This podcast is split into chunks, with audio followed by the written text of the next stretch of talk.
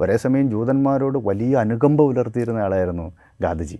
ഗാന്ധിജിയും ജൂതചിന്തകനായിട്ടുള്ള മാർട്ടിൻ ബൂബറും വളരെ അടുത്ത സുഹൃത്തുക്കളായിരുന്നു. ഈ റിലീജിയസ് കോണ്ടെക്സ്റ്റിൽ നിന്ന് പൊളിറ്റിക്കൽ കോണ്ടെക്സ്റ്റിലേക്ക് വന്നിട്ടുള്ള രാഷ്ട്ര രൂപീകരണം അതിനുള്ള ശ്രമങ്ങൾ രാഷ്ട്രമായത് നിലവിൽ വരുന്നത് ഇത്തരം കാര്യങ്ങളിലൂടെ ഒന്ന് വിശദീകരിക്കും. ആ ഞാൻ ആദ്യം സൂചിപ്പിച്ച സംഗതി സഹസ്രാബ്ദങ്ങളായി അറബികളും ജൂതന്മാരും തമ്മിൽ വൈരത്തിലാണെന്നും അവർ നിരന്തരമായി ഏറ്റുമുട്ടും ഏറ്റുമുട്ടുകയായിരുന്നു എന്നുള്ള സത്യവിരുദ്ധമായ കാര്യം നമ്മൾ ആദ്യം മനസ്സിലാക്കുക. ഇനി രണ്ടാമത്തെ ഒരു സങ്കല്പമുള്ളത് ഈ ഹിറ്റ്ലറുടെ എല്ലാം ജൂത പീഡനം അതീവ ഭീകരമായ ജിനോസൈഡ് അതിന്റെ പശ്ചാത്തലത്തിലാണ് ഈ ഇസ്രായേൽ എന്ന രാഷ്ട്രമുണ്ടായത് എന്നാണ്. അതും ഇതുപോലെ തെറ്റായ ഒരു ഒരു മിത്താണ്. മിത്ത് എന്നുള്ള വാക്ക് ഉപയോഗിച്ചപ്പോൾ പ്രശ്നമാണ്. അതൊരു മിത്താണ്. ഇറ്റ്സ് എ കൺസ്ട്രക്റ്റഡ് മിത്ത് അങ്ങനെയല്ല. യഥാർത്ഥത്തിൽ ആയിരത്തി എണ്ണൂറ്റി എൺപത്തി ഒന്നിലാണ് ഈ ഒരു പൊളിറ്റിക്കൽ സയൻസത്തിന്റെ ആദ്യത്തെ പ്രയോഗമുണ്ടാകുന്നത് പൊളിറ്റിക്കൽ സയൻസ് രൂപപ്പെട്ടു വരുന്ന പുസ്തകം ഡെർ ജൂഡൻ സ്റ്റാറ്റ് അഥവാ ദി ജൂവിഷ് സ്റ്റേറ്റ് എന്ന് പറയുന്ന തിയോഡാർ ഹെർസലിന്റെ പുസ്തകമാണ്. അത് ആയിരത്തി എണ്ണൂറ്റി തൊണ്ണൂറുകളിലാണ് വരുന്നത്. ആ പുസ്തകം വരുന്നതിന് മുമ്പ് തന്നെ പൊളിറ്റിക്കൽ സയനിസ്റ്റ് ആക്ടിവിറ്റി ഉണ്ടാകുന്നുണ്ട് അതിന് ഏലിയ എന്നാണ് പേര്. ആയിരത്തി എണ്ണൂറ്റി എൺപത്തൊന്നിലാണ് ആദ്യത്തെ ഏലിയ ആരംഭിക്കുന്നത്. ഏലിയ എന്ന് പറഞ്ഞു കഴിഞ്ഞാൽ യൂറോപ്പിന്റെ വിവിധ ഭാഗങ്ങളിൽ നിന്ന് പ്രത്യേകിച്ച് റഷ്യയിൽ നിന്നാണ്. റഷ്യയിലാണ് ഏറ്റവും അധികം ജൂഷ് പോപ്പുലേഷൻ ഉണ്ടായിരുന്നത്. ഈ റഷ്യൻ മേഖലയിൽ നിന്ന് സംഘടിത കുടിയേറ്റം. അതിനു മുമ്പ് റിലീജിയസ് സയനിസ്റ്റിന്റെ ഭാഗമായിട്ട് അവർ വരുന്നത് എന്താ വെച്ചാൽ സോളമന്റെ ക്ഷേത്രത്തിന്റെ ഭാഗമായിട്ടുള്ള ഒരു ചെറിയ മതിൽ മാത്രം അവിടെയുണ്ട്. അതിനെയാണ് വെയിലിംഗ് വോൾ എന്ന് പറയുന്നത് വിലാപത്തിന്റെ മതിൽ. അപ്പോൾ അവിടെ വന്ന് അതിൽ തല തല്ലി കരയും അവർ. എന്നിട്ട് സോളമന്റെ ക്ഷേത്രം തകർക്കപ്പെട്ടതിനെ ഓർത്ത് വേദനിക്കും. തങ്ങളുടെ വാഗ്ദത്ത ഭൂമിയിൽ നിന്ന് ചിതറപ്പെട്ടതിലുള്ള സങ്കടം അവരവിടെ കരഞ്ഞു തീർക്കും.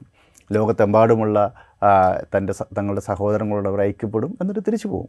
ഇത് തികച്ചും മതപരമായ റിലീജിയസ് ആയിട്ടുള്ള വൈകാരികമായ ഒരു കാര്യം എന്നതിനപ്പുറത്തേക്ക് അവിടെ തിരിച്ചു വരണമെന്നും അവിടെ അധിവസിക്കുന്ന ജനങ്ങളെ പുറത്താക്കി പുതിയ രാഷ്ട്രം സ്ഥാപിക്കണമെന്നോ ഒക്കെയുള്ള രാഷ്ട്രീയമായ ആഗ്രഹങ്ങളൊന്നും അവർക്കുണ്ടായിരുന്നില്ല.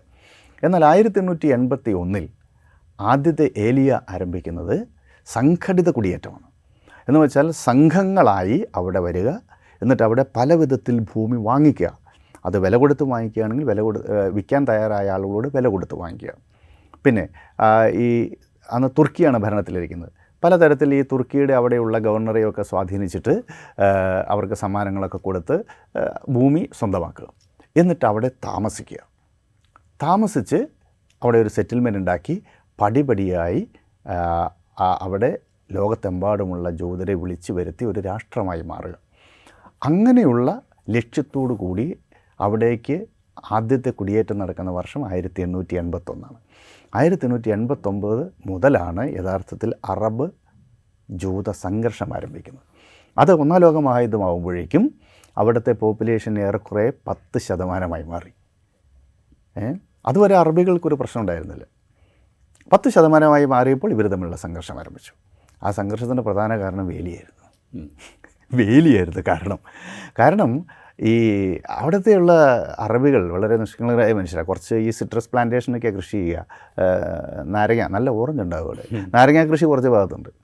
പിന്നെ മിക്ക സമയത്ത് ആടുമാടുകളെ മേച്ചിങ്ങനെ നടക്കും. ടെന്റ് ഡൊല്ലേഴ്സാണ് ഭൂരിപക്ഷവും. അപ്പോൾ അവർക്ക് അവർക്ക് അവരുടെ ജീവിതോപാധി എന്ന് പറയുന്നത് മേച്ചിൽപ്പുറങ്ങളാണ്. അത് വേലിയിട്ടിരിക്കുന്നത് അവർക്ക് പറ്റില്ല. അതാണ് പ്രശ്നം.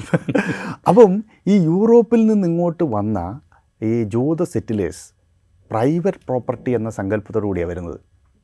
സ്വകാര്യ സ്വത്ത് എന്നുള്ള സങ്കല്പം ഈ ആട് മേച്ച് നടക്കുന്ന മനുഷ്യർക്കില്ല. അവർക്ക് എവിടെയാണോ വെള്ളമുള്ളത് എവിടെയാണോ പുല്ലുള്ളത്. അവിടേക്ക് ആട് മാടുകളെ മേച്ച് അവരങ്ങ് പോകും ഒരു ഭാഗത്ത് പുല്ല് തീരുമ്പോൾ അടുത്ത സ്ഥലത്തേക്ക് വരും. എവിടെയാണോ വെള്ളം കിട്ടുന്നത് അവിടെ ടെന്റ് അടിച്ച് കൂടും. ഇതാണല്ലോ അവിടെ രീതി. അപ്പോൾ അവരെ സംബന്ധിച്ചിടത്തോളം ഈ സ്വകാര്യ സ്വത്ത് എന്നുള്ളതിലില്ല എന്നാൽ ഈ യൂറോപ്പിൽ നിന്ന് സ്വകാര്യ സ്വത്ത് എന്ന സങ്കല്പമായി അവിടെ വന്നിട്ടുള്ള ഈ ജൂത സെറ്റിലേഴ്സ് എന്ത് ചെയ്യും? അവരൊരു സ്ഥലം ഒരു നിശ്ചിത സ്ഥലം അവർ വാങ്ങിച്ചാൽ അപ്പോൾ തന്നെ അത് വേലി കിട്ടി അങ്ങ് തിരിക്കും. അപ്പോൾ ഒരു ദിവസം രാവിലെ ആട് മേയ്ക്കാൻ ഇറങ്ങുമ്പോൾ ഉണ്ടാവും വേലി. അങ്ങോട്ട് പോകാൻ പറ്റില്ല. മാത്രമല്ല ഇവരുടെ ആടുമാടുകളൊക്കെ വേലി കടന്ന് അപ്പുറം പോയി കഴിഞ്ഞാൽ പിന്നെ തിരിച്ചു വരുമില്ല ഇങ്ങനെ ഭൂമി അവരുടെ സ്വതന്ത്രമായ മേച്ചിൽ പുറങ്ങൾ വില കൊടുത്തോ അല്ലാതെയോ വാങ്ങിച്ച് അത് വേലി കെട്ടി തിരിച്ച് അതിനകത്ത് കൃഷി തുടങ്ങുകയും സ്ഥിരതാമസം താമസം ആരംഭിക്കുകയും ചെയ്തപ്പോഴാണ് അറബികൾക്ക് മനസ്സിലാകുന്നത് തങ്ങളുടെ ഭൂമി ഇങ്ങനെ നഷ്ടപ്പെട്ടു പോവുകയാണല്ലോ. തങ്ങളുടെ മേച്ചിൽപ്പുറങ്ങൾ നഷ്ടപ്പെട്ടു പോകുന്നല്ലോ എന്നുള്ള ഒരു ഒരു ഒരു ചിന്ത അവർക്ക് വരുന്നത്. അവിടെ നിന്നാണ് ആ ഫ്രിക്ഷൻ ആരംഭിക്കുന്നത്. അപ്പോൾ ഈ വേലിയിൽ തുടങ്ങിയിട്ടുള്ള സംഘർഷം പിന്നെ അധികരിച്ചു. പക്ഷേ യൂറോപ്പിൽ നിന്ന് വന്ന ആളുകൾ നല്ല വിദ്യാഭ്യാസമുള്ളവരാണ്. യൂറോപ്യൻ മുതലാളിത്ത വികസനത്തിന്റേതായ ആധുനികതയുടേതായ എല്ലാ അംശങ്ങളും സ്വാംശീകരിച്ചവരാണ്. സ്വകാര്യ സ്വത്ത് എന്നുള്ള സങ്കല്പം അവർക്കുള്ളതാണ്. അവർ ഗ്ലോബലായിട്ട് ചിന്തിക്കാൻ ശേഷിയുള്ളവരാണ്. അതേസമയം അവരുടെ കൗണ്ടർ പാർട്ടുകളായിട്ടുള്ള ഈ പാവപ്പെട്ട അറബികൾ അവർ ടെന്റ് ഡെല്ലേഴ്സാണ് അവർക്കിതിന്റെ ഭിന്ന തലങ്ങളെക്കുറിച്ചൊന്നും അറിയില്ല. അവർ അവരുടെ ഭാഗത്ത് നിന്ന് ചില എന്താ പറയുക വൈകാരികമായ പ്രതികരണങ്ങളുണ്ടാകും. അപ്പം പക്ഷേ സംഘർഷം അവിടെയുണ്ട് എന്ന് സാരം. ഈ ഈ സംഘർഷം നിലനിൽക്കുന്ന പശ്ചാത്തലത്തിലാണ് ഒന്നാം ലോക മഹായുദ്ധം ഉണ്ടാകുന്നത് ഒന്നാം ലോക മഹായുദ്ധത്തിലാണ് ഒരു പാത്ത് ബ്രേക്കിംഗ് അക്കോർഡ് ഉണ്ടാകുന്നത് അതിന് അക്കോർഡ് എന്ന് പോലും പറയാൻ പറ്റില്ല. അതിന്റെ ബാൽഫോർ ഡിക്ലറേഷൻ എന്നാണ്. ഡിക്ലറേഷൻ അത് റോത്ത് ചൈൽഡ് എന്ന് പറയുന്ന അതിസമ്പന്നനായ ഒരു വ്യവസായിക്കും സാംസ്കാരിക പ്രവർത്തകനായിട്ടുള്ള ഒരു ജൂതൻ. അദ്ദേഹത്തിന് ബ്രിട്ടീഷ് സ്റ്റേറ്റ് സെക്രട്ടറി കൊടുക്കുന്ന ഒരു കത്ത് മാത്രമാണ് ബൽഫോർ ഡിക്ലറേഷൻ വളരെ ചെറിയൊരു കത്ത്. വളരെ ചെറിയൊരു കത്ത്. അതിനെ ഒരു ഡിപ്ലോമാറ്റിക് സ്റ്റേറ്റ്മെന്റ് എന്നോ ഒരു നയതന്ത്ര എഗ്രിമെന്റ് എന്നൊന്നും പറയാൻ പറ്റില്ല. അതിന് അക്കോർഡ് എന്നൊന്നും പറയാൻ പറ്റില്ല. പക്ഷേ ലളിതമാണ് സംഗതി. ഒന്നാം ലോക മഹായുദ്ധത്തിൽ ആ, ഉള്ള ജൂതന്മാർ പ്രത്യേകിച്ച് ഇംഗ്ലണ്ടിലുള്ള ജൂതന്മാർ സാമ്പത്തികമായും സാങ്കേതികമായും കാരണം ആ ജൂതന്മാരെല്ലാം ബെസ്റ്റ് ബ്രെയിനാണ് ധാരാളം സയന്റിസ്റ്റുകളും ബാങ്കേഴ്സും ഒക്കെ ആയിട്ടുള്ള വിഭാഗങ്ങളാണ്. അപ്പോൾ അവരുടെ സഹായം വളരെ അനിവാര്യമായിരുന്നു ബ്രിട്ടന്. അപ്പം ബ്രിട്ടനെ സഹായിക്കണം. പകരം ഒരു നേഷണൽ ഹോം എന്ന വാക്കാണ് ഉപയോഗിക്കുന്നത്. ഫലസ്തീനിൽ ഒരു നേഷണൽ ഹോം സ്ഥാപിക്കാൻ ഞങ്ങൾ സഹായിക്കും. ഇത്രയേ ഉള്ളൂ. ഈ എഗ്രിമെന്റ് വരുമ്പോൾ ഏറ്റവും രസകരമായ വസ്തു എന്ന് വെച്ചാൽ സമാന്തരമായി നാല് എഗ്രിമെന്റ് ഉണ്ടാകുന്നുണ്ട്. ഇംപീരിയലിസത്തിന്റെ ഭീകരമായ പ്രയോഗമാണത്. ആദ്യത്തെ എഗ്രിമെന്റ് ഈ ബൽഫോർ ഡിക്ലറേഷനാണ് ഈ ബൽഫോർ ഡിക്ലറേഷൻ നടക്കുന്ന അതേ സമയത്ത് തന്നെ Sharif of Mecca Sharif of മെക്കയും Sharif McDonald communication എന്ന് പറയും. മക്മോഹൻ കമ്മ്യൂണിക്കേഷൻ മക്ഡൊണാൾഡ് അല്ല? ഈ മക്ഡൊണാൾഡ് ഇടയ്ക്ക് കയറി വരുന്ന ഷെറീഫ് മക്മോഹൻ കമ്മ്യൂണിക്കേഷൻ ഈ ഷെരീഫ് മക്മോഹൻ കമ്മ്യൂണിക്കേഷൻ എന്താണെന്നറിയാമോ? അതിൽ നിരവധി എഴുത്തുകുത്തുകൾ ഇവർ തമ്മിൽ നടക്കുന്നുണ്ട്. ഷെരീഫ് ഓഫ് മെക്ക മെക്കയിലെ ഷെരീഫാണ്. അതോട് പറയുകയാണ് നിങ്ങൾ തുർക്കികൾക്കെതിരായ യുദ്ധത്തിൽ ഞങ്ങളെ സഹായിച്ചാൽ നിങ്ങൾക്ക് ഒരു രാജ്യം സ്ഥാപിക്കാൻ അറബികൾക്ക് സ്വന്തമായ ഒരു രാജ്യം സ്ഥാപിക്കാൻ ഞങ്ങൾ സഹായിക്കും എന്നുള്ളതാണ് അതിന്റെ കോർ. എന്ന് വെച്ചാൽ അറബികൾക്ക് രാഷ്ട്രമില്ലാതായിട്ട് കുറേ നൂറ്റാണ്ടുകളായി. അവർ ഒട്ടോമൻ തുർക്കികളുടെ കീഴിലാണ്. അപ്പോൾ ഈ മക്കയും മദീനയും ഫലസ്തീനും ഒക്കെ ഉൾപ്പെടുന്ന ഒരു വിശാലമായ അറബി രാജ്യം സ്ഥാപിക്കാൻ ഞങ്ങൾ സഹായിക്കാമെന്ന് പറഞ്ഞപ്പോൾ ഈ പ്രവാചകന്റെ പരമ്പരയിൽപ്പെട്ട ആളാണ് ഈ ഷെരീഫ് മെക്ക. അദ്ദേഹത്തിന് വലിയ താല്പര്യമായി. അപ്പോൾ അദ്ദേഹം അതിന് സഹായിക്കാമെന്ന് തീരുമാനിച്ചു. അങ്ങനെയാണ് അറബ് റബലിയൻ ഉണ്ടാകുന്നത് ആയിരത്തി തൊള്ളായിരത്തി പതിനാറിൽ. അപ്പോൾ ആ കമ്മ്യൂണിക്കേഷൻ. ഇത് രണ്ടാമത്താണ്. ഇതേ കമ്മ്യൂണിക്കേഷൻ ഉണ്ടാകുമ്പോൾ മൂന്നാമതൊരു എഗ്രിമെന്റ് ഉണ്ടാകുന്നുണ്ട് അത് ഫ്രാൻസും ബ്രിട്ടനും തമ്മിലാണ്. അതിനാണ് സൈക്കസ് പിക്കോട്ട് എഗ്രിമെന്റ് എന്ന് പറയുന്നത്. അതായത് ബ്രിട്ടന്റെയും അതുപോലെ ഫ്രാൻസിന്റെയും പ്രതിനിധികൾ തമ്മിലൊരു എഗ്രിമെന്റ് ഉണ്ടാക്കുക. എന്താണെന്നറിയാമോ യുദ്ധം കഴിഞ്ഞ് തുർക്കികൾ പരാജയപ്പെട്ടാൽ ഫലസ്തീൻ നമ്മൾ ഡിവൈഡ് ചെയ്തെടുക്കും. ഇതുണ്ടാകും. നാലാമതൊരു agreement government of India government of ഇന്ത്യയും സൗദും അൽ സൗദും തമ്മിലുണ്ടാക്കുകയാണ് അപ്പോൾ അന്ന് ബ്രിട്ടീഷ് ആരാണ് ഇന്ത്യ ഭരിക്കുന്നത്. അപ്പോൾ ഇന്ത്യയിലെ ബ്രിട്ടീഷ് ഇന്ത്യയിലെ സർക്കാർ അൽ സൗദുമായിട്ടൊരു എഗ്രിമെന്റ് ഉണ്ടാക്കുന്നത്. എന്താ വെച്ചാൽ അൽ സൗദിനെ ഗവൺമെന്റ് ഓഫ് ഇന്ത്യ സഹായിക്കും. എവിടെ? ഇന്നത്തെ സൗദിയുടെ പ്രദേശമില്ലേ? ആ പ്രദേശത്ത് ഈ ഷരീഫ് ഓഫ് മെക്കയുടെ സ്വാധീനമൊക്കെ ഉള്ള പ്രദേശങ്ങൾ ഉൾപ്പെടെയുള്ള സ്ഥലത്ത് ഒരു അറബി രാജ്യം അൽ സൗദ് അൽ സൗദ് സ്ഥാപിച്ചാൽ അതിനെ ഞങ്ങൾ സഹായിക്കും. നിങ്ങൾ വാർ എഫേർട്ടിൽ ഞങ്ങളെ സഹായിക്കണം എന്നുള്ളതാണ്. ഇങ്ങനെ നാല് എഗ്രിമെന്റ് ഒരേ സമയത്ത് ഒരേ സ്ഥലത്തെ സംബന്ധിച്ചുണ്ടാക്കാം. എല്ലാം എന്താ പറയുക ഒന്നിന് വിരുദ്ധമായതാണ്. ഒന്നിന് വിരുദ്ധമാണ്. പക്ഷേ നമുക്കറിയാം അതിൽ സംഭവിച്ചത് ഫ്രാൻസും അതുപോലെ ബ്രിട്ടനും തമ്മിലുള്ള ആ എഗ്രിമെന്റ് മാത്രമാണ്. സൈക്കസ് പിക്കോട്ട് എഗ്രിമെന്റ് നടപ്പാക്കി. ബാക്കി അറബികൾക്ക് എല്ലാം നഷ്ടപ്പെട്ടു. ആ, എഗ്രിമെന്റ് യുദ്ധത്തിൽ പര ഗ്രേറ്റ് അറബ് റബലിയൻ ഉണ്ടാകുന്നുണ്ട് തുർക്കികൾക്കെതിരെ. തുർക്കികൾക്കെതിരായിട്ട് ഉള്ള ആ യുദ്ധം വളരെ പ്രധാനപ്പെട്ടതായിരുന്നു. ലോറൻസ് ഓഫ് അറേബ്യ എന്ന് പറഞ്ഞ വിശ്വവിഖ്യാതമായ സിനിമയൊക്കെ ഉണ്ടാകുന്നത് അങ്ങനെയാണ്. കെണൽ ലോറൻസ് പോയിട്ടാണ് അദ്ദേഹം നല്ലപോലെ അറബി അറിയാവുന്ന ആളായിരുന്നു. അദ്ദേഹമാണ് ഈ- റെബലിയൻ സംഘടിപ്പിക്കുന്നത്. ലോറൻസ് ഓഫ് അറേബ്യ എന്ന് പറഞ്ഞ സിനിമ മനോഹരമായ സിനിമയാണ്. അപ്പം ഈ അറബികൾ ജൂതൻ തുർക്കിക്കെതിരെ വലിയ വിപ്ലവം നടത്തി ഡമാസ്കസ് പ്രദേശമൊക്കെ പിടിച്ചെടുക്കുന്നു. പക്ഷേ യുദ്ധം അവസാനിച്ച് ആയിരത്തി തൊള്ളായിരത്തി പതിനേഴ് ആയപ്പോഴേക്കും ഫലസ്തീൻ പൂർണമായിട്ടും ബ്രിട്ടന്റെയും ഫ്രാൻസിന്റെയും സേനയുടെ നിയന്ത്രണത്തിലായി. അതിൽ ഇന്ന് കാണുന്ന സിറിയ പ്രദേശം ഫ്രാൻസിന്റെ അധീനതയിലായി അത് ഫ്രാൻസിന്റെ കോളനിയായി നിലകൊണ്ടു ഇന്നത്തെ സിറിയ പ്രദേശം. ബാക്കി വരുന്ന ഇന്നത്തെ വെസ്റ്റ് ബാങ്കും ഇന്നത്തെ ഗസയും ഗുലാൻ ഹൈറ്റ്സും സിനായി പെൻസുലയും ഇന്നത്തെ ഇസ്രായേലൊക്കെ അടങ്ങുന്ന ആ പ്രദേശം അത് ബ്രിട്ടന്റെ നിയന്ത്രണത്തിൽ വന്നു. ബ്രിട്ടന്റെ നിയന്ത്രണത്തിൽ വന്ന ആ പ്രദേശത്ത് ആയിരത്തി തൊള്ളായിരത്തി ഇരുപത്തിരണ്ടിൽ അവരെ മാൻഡേറ്ററി ഗവൺമെന്റ് സ്ഥാപിച്ചു. ആയിരത്തി തൊള്ളായിരത്തി ഇരുപത്തിരണ്ടിൽ. ആ മാൻഡേറ്ററി ഗവൺമെന്റ് സ്ഥാപിച്ചു ആയിരത്തി തൊള്ളായിരത്തി ഇരുപത്തിരണ്ടിൽ പിന്നെ പിന്നെയുള്ള സംഘർഷത്തിന്റെ മേഖല മുഴുവനും ഈ മാൻഡേറ്ററി ഫലസ്റ്റൈനിലാണ് മാൻഡേറ്ററി ഫലസ്റ്റൈനിൽ പിന്നെ ബ്രിട്ടന്റെ കൂടി നിരന്തരമായി ലോകത്തിന്റെ വിവിധ ഭാഗങ്ങളിൽ നിന്ന് അങ്ങോട്ട് ജൂതന്മാർ അങ്ങോട്ട് വരികയും അവർ സെറ്റിൽമെന്റ് സ്ഥാപിക്കുന്നു ആയുധ ശേഖരണം നടക്കുന്നു. അങ്ങനെ ചുരുങ്ങിയ സമയം കൊണ്ട് ആ പ്രദേശത്ത് ആയിരക്കണക്കിന് സെറ്റിൽമെന്റുകൾ ഉണ്ടാവുകയാണ്. അനുദിനമെന്നോണം അവരുടെ സെറ്റിൽമെന്റ് വർദ്ധിക്കുന്നു. ഈ ഒരു പശ്ചാത്തലത്തിൽ പിന്നെ അറബികളുടെ സംഘടിതമായ എതിർപ്പ് പല ഘട്ടങ്ങളിലും ഉണ്ടാകുന്നുണ്ട്. പക്ഷേ ചരിത്രത്തിൽ ആദ്യമായി അറബികൾ സംഘടിതമായ ഒരു വലിയ വിപ്ലവത്തിലേക്ക് പോകുന്നത് ആയിരത്തി തൊള്ളായിരത്തി മുപ്പത്തി ആറിലാണ് ആയിരത്തി തൊള്ളായിരത്തി മുപ്പത്താറ് മുതൽ മുപ്പത്തൊമ്പത് വരെ നീണ്ട ഗ്രേറ്റ് അറബ് റബലി എന്ന് പറയും. അത് ഒരേ സമയം ബ്രിട്ടീഷുകാർക്കും ഈ ജൂതന്മാർക്കും എതിരായിട്ടുള്ള ജൂവിഷ് സെറ്റിലേഴ്സിനും എതിരായിട്ടുള്ള സംഘർഷമായിരുന്നു. ഈ സംഘർഷത്തിന്റെ കാലത്ത് ഇന്ത്യയിൽ വൻ സപ്പോർട്ടാണ് ഇവിടെ രൂപപ്പെട്ടത്.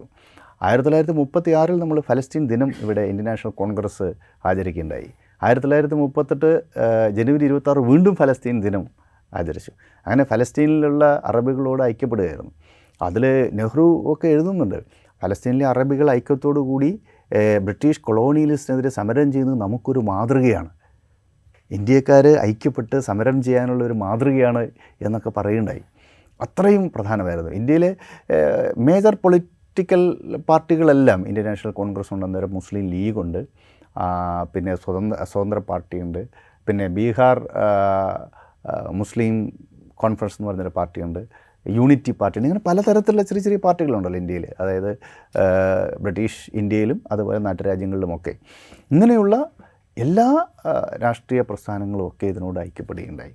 അപ്പം നെഹ്റു ഗാന്ധിയൊക്കെ എപ്പോഴും ഈ ഫലസ്തീനികളോട് ഈ ഈ- പോരാട്ടത്തോട് ഐക്യപ്പെടുകയാണുണ്ടായിരുന്നു. ഒരേ സമയം ജൂതന്മാരോട് വലിയ അനുകമ്പ പുലർത്തിയിരുന്ന ആളായിരുന്നു ഗാന്ധിജി.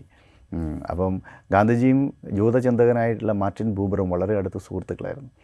അപ്പം ഈ സംഭവമെല്ലാം ഉണ്ടാകുന്ന സമയത്ത് ഹോളോകാസ്റ്റ് ഇല്ലാന്ന് കാണണം. ഹോളോകാസ്റ്റ് പിന്നെ ഉണ്ടാകുന്നത്. ആയിരത്തി തൊള്ളായിരത്തി മുപ്പത്താറ് മുപ്പത്തൊ മുപ്പത്തൊമ്പതിന് ശേഷമുള്ള ഈ സംഗതികൾ ഹോളോകാസ്റ്റ് എല്ലാം വലിയ ഭീകരമായ അവസ്ഥയിലേക്ക് വരുന്നത്. അപ്പം ഈ ഇന്നത്തെ അറബ് ഇസ്രായേലി സംഘർഷത്തിന്റെ സിംഹഭാവവും സംഭവിക്കുന്നത് ഹോളോകാസ്റ്റിന് മുന്നാണ്. ഹോളോകാസ്റ്റിന് മുമ്പ് തന്നെ അവരവിടെ ഒരു രാഷ്ട്രം സ്ഥാപിക്കത്തക്ക രീതിയിലേക്ക് വളർന്നിരുന്നു. അവർക്കെല്ലാ സന്നാഹങ്ങളുമായിരുന്നു. അറബികളെ സിസ്റ്റമാറ്റിക്കായിട്ട് അവർ ഡ്രൈവ് ഔട്ട് ചെയ്തിരുന്നു. അത് നമ്മൾ മനസ്സിലാക്കണം. അപ്പോൾ ആ സാഹചര്യത്തിൽ ഗാന്ധിജി പറയുന്നുണ്ട് നിങ്ങൾ ബ്രിട്ടീഷുകാരുടെ തോക്കിന്റെ നിഴലിൽ ഫലസ്തീനിൽ പ്രവേശിക്കുന്നത് നീതിരഹിതമാണ്. പറയുന്നുണ്ട്. ജൂതന്മാരോട്. ജൂതന്മാരോട് പറഞ്ഞു. അതായത് മാറ്റിൻ ബൂബറുമായിട്ടുള്ള കത്തുകൾ കത്തുണ്ട്. നിരന്തരമായി ഒരു തമ്മിലും കൊണ്ട് കത്ത് എഴുതുമായിരുന്നു. അദ്ദേഹത്തിന്റെ വളരെ അടുത്ത സുഹൃത്തായിരുന്നു ജൂതചിന്തകനായിട്ടുള്ള. അപ്പോൾ അദ്ദേഹം പറയുന്നുണ്ട് ഞങ്ങളുടെ പ്രോമിസ്ഡ് ലാൻഡാണ് ലോകത്തെവിടെയും ഞങ്ങൾക്ക് പോകാനില്ല. ഞങ്ങൾക്ക് ദൈവം തന്ന ഏകഭൂമി ഈ ഫലസ്തീനാണ്. അതുകൊണ്ട് അവിടെ ഒരു രാഷ്ട്രം സ്ഥാപിക്കാൻ അങ്ങയുടെ സഹായം വേണം അങ്ങ് പിന്തുണയ്ക്കണം എന്നൊക്കെ പറഞ്ഞപ്പോൾ ഗാന്ധിജി അദ്ദേഹത്തോട് പറഞ്ഞത് ഒരു മതഗ്രന്ഥം ആധുനിക രാഷ്ട്രം സ്ഥാപിക്കുന്നതിന് അടിസ്ഥാനമാക്കാൻ കഴിയില്ല. എത്ര പുരോഗമനപരമായിട്ടാണ് അന്ന് ഗാന്ധി പ്രതികരിക്കുന്നത്. നിങ്ങളുടെ ബൈബിളിൽ ഇതൊക്കെ പറഞ്ഞിട്ടുണ്ട് ശരിയാണ്. ഇത് ഇന്നും ബാധകമാണ്. ഇന്നും പലപ്പോഴും ചില പ്രദേശങ്ങളൊക്കെ പറയുമ്പോൾ ഇത് പണ്ട് ശ്രീകൃഷ്ണൻ നടന്ന സ്ഥലമാണ്. രാമൻ ജനിച്ച ഭൂമിയാണെന്നൊക്കെ പറഞ്ഞ് നമ്മൾ അപ്പോൾ അന്ന് ഗാന്ധിജി അന്നത്തെ കാലത്ത് പറഞ്ഞു കൊടുത്ത കാര്യമാണ്. നിങ്ങൾ നിങ്ങളുടെ മതഗ്രന്ഥം ബൈബിളിൽ പ്രോമിസ്ഡ് ലാൻഡാണ് എന്നൊക്കെ പറയുന്നത് ശരി. പക്ഷേ ആധുനിക രാഷ്ട്രം സ്ഥാപിക്കാൻ അതിനെ ആധാരമാക്കാൻ കഴിയില്ല എന്നുള്ള നിലപാട് ഗാന്ധി എടുത്തു. അതേസമയം ഈ യുദ്ധത്തിനെ തന്റെ ജീവിതത്തിൽ ഒരേ ഒരു സന്ദർഭത്തിൽ മാത്രമേ ഗാന്ധിജി ന്യായീകരിച്ചിട്ടുള്ളൂ. അത് ഈ ഹൊളോക്കോസ്റ്റിന്റെ ഘട്ടത്തിലാണ് ആ ഘട്ടത്തിൽ ഗാന്ധിജി പറഞ്ഞു ഞാൻ യുദ്ധത്തിനെതിരാണ്. പക്ഷേ ഹിറ്റ്ലറുടെ ഈ ജൂത കൂട്ടക്കൊല കാണുമ്പോൾ അത് അവസാനിപ്പിക്കാൻ ഒരു യുദ്ധം വേണ്ടി വന്നാൽ ഞാൻ ആ യുദ്ധത്തെ അനുകൂലിക്കും. പക്ഷേ അടിസ്ഥാനപരമായി യുദ്ധത്തിനെതിരാണ് കേട്ടോ എന്ന് അദ്ദേഹം പറഞ്ഞു. വെച്ചു അപ്പം അപ്പം അത്രയും സിമ്പതി അദ്ദേഹത്തിന് ജൂതന്മാരോടുണ്ടായിരുന്നു. ആ സിമ്പതി ഉണ്ടായിരിക്കെ തന്നെ മറ്റൊരാളുടെ ഭൂമി പിടിച്ചെടുത്ത് രാഷ്ട്രം സ്ഥാപിക്കുന്നതിനെ ശക്തമായി എടുത്തിരിക്കുകയും ചെയ്തു. അതാണ് ഗാന്ധിജിയുടെയൊക്കെ ഒരു നിലപാടിന്റെ പെർഫെക്ഷനാണ് ഈ ഈ ഒരു ഒരു അഭിപ്രായം പിന്നീട് നെഹ്റു അടക്കമുള്ള ആളുകൾ ആളുകൾ പിന്തുടർന്നു. ഇന്ത്യയുടെ ഔദ്യോഗിക പൊസിഷൻ അത് തന്നെ പൊസിഷനും അത് തന്നെയായിരുന്നു. കാരണം അത് അങ്ങനെ ഒരു നിലപാട് നമുക്ക് എടുക്കാൻ പറ്റുള്ളൂ. അത് അവിടെ മാത്രമല്ല ഈ അറബികൾ വഫ്ദ് പാർട്ടിയുണ്ട് ഈജിപ്തിൽ പ്രവർത്തിക്കുന്ന. ഇവരോടൊക്കെ വളരെ അടുത്ത ബന്ധമാണ് ഇന്ത്യൻ നാഷണൽ കോൺഗ്രസ്സിന്. അപ്പം ഗാന്ധിജിയും ഇന്ത്യയിലെ നേതാക്കൾ പല പല ആളുകളും ഈ ബ്രിട്ടനിലേക്ക് പോകുമ്പോൾ ഈജിപ്തിൽ ഇറങ്ങും. സോയിസ് കനാലിൽ കടന്നാണല്ലോ പോവുക. ഈജിപ്തിൽ ഇറങ്ങി അവിടുത്തെ വഫ്ദ് പാർട്ടിക്കാരോടൊക്കെ സംസാരിച്ച് അവരോടൊക്കെ ആശംസകളൊക്കെ കൈമാറി അവിടുത്തെ ബ്രിട്ടീഷ് വിരുദ്ധ പോരാട്ടവും സാമ്രാജ്യ വിരുദ്ധ പോരാട്ടത്തോടൊക്കെ ഐക്യപ്പെട്ടൊക്കെയാണ് പോകുന്നത്. അങ്ങനെ ഒരു ചരിത്രപരമായ ലിങ്കേജസ് നമുക്ക് ഇവരുമായിട്ടുണ്ട്. അതുകൊണ്ടാണ് യാസർ അറഫാത്തിനൊക്കെ ഇത്ര വലിയ സ്റ്റാർഡം സ്റ്റാർഡം എന്നുള്ള വാക്ക് തന്നെ ഉപയോഗിക്കണം.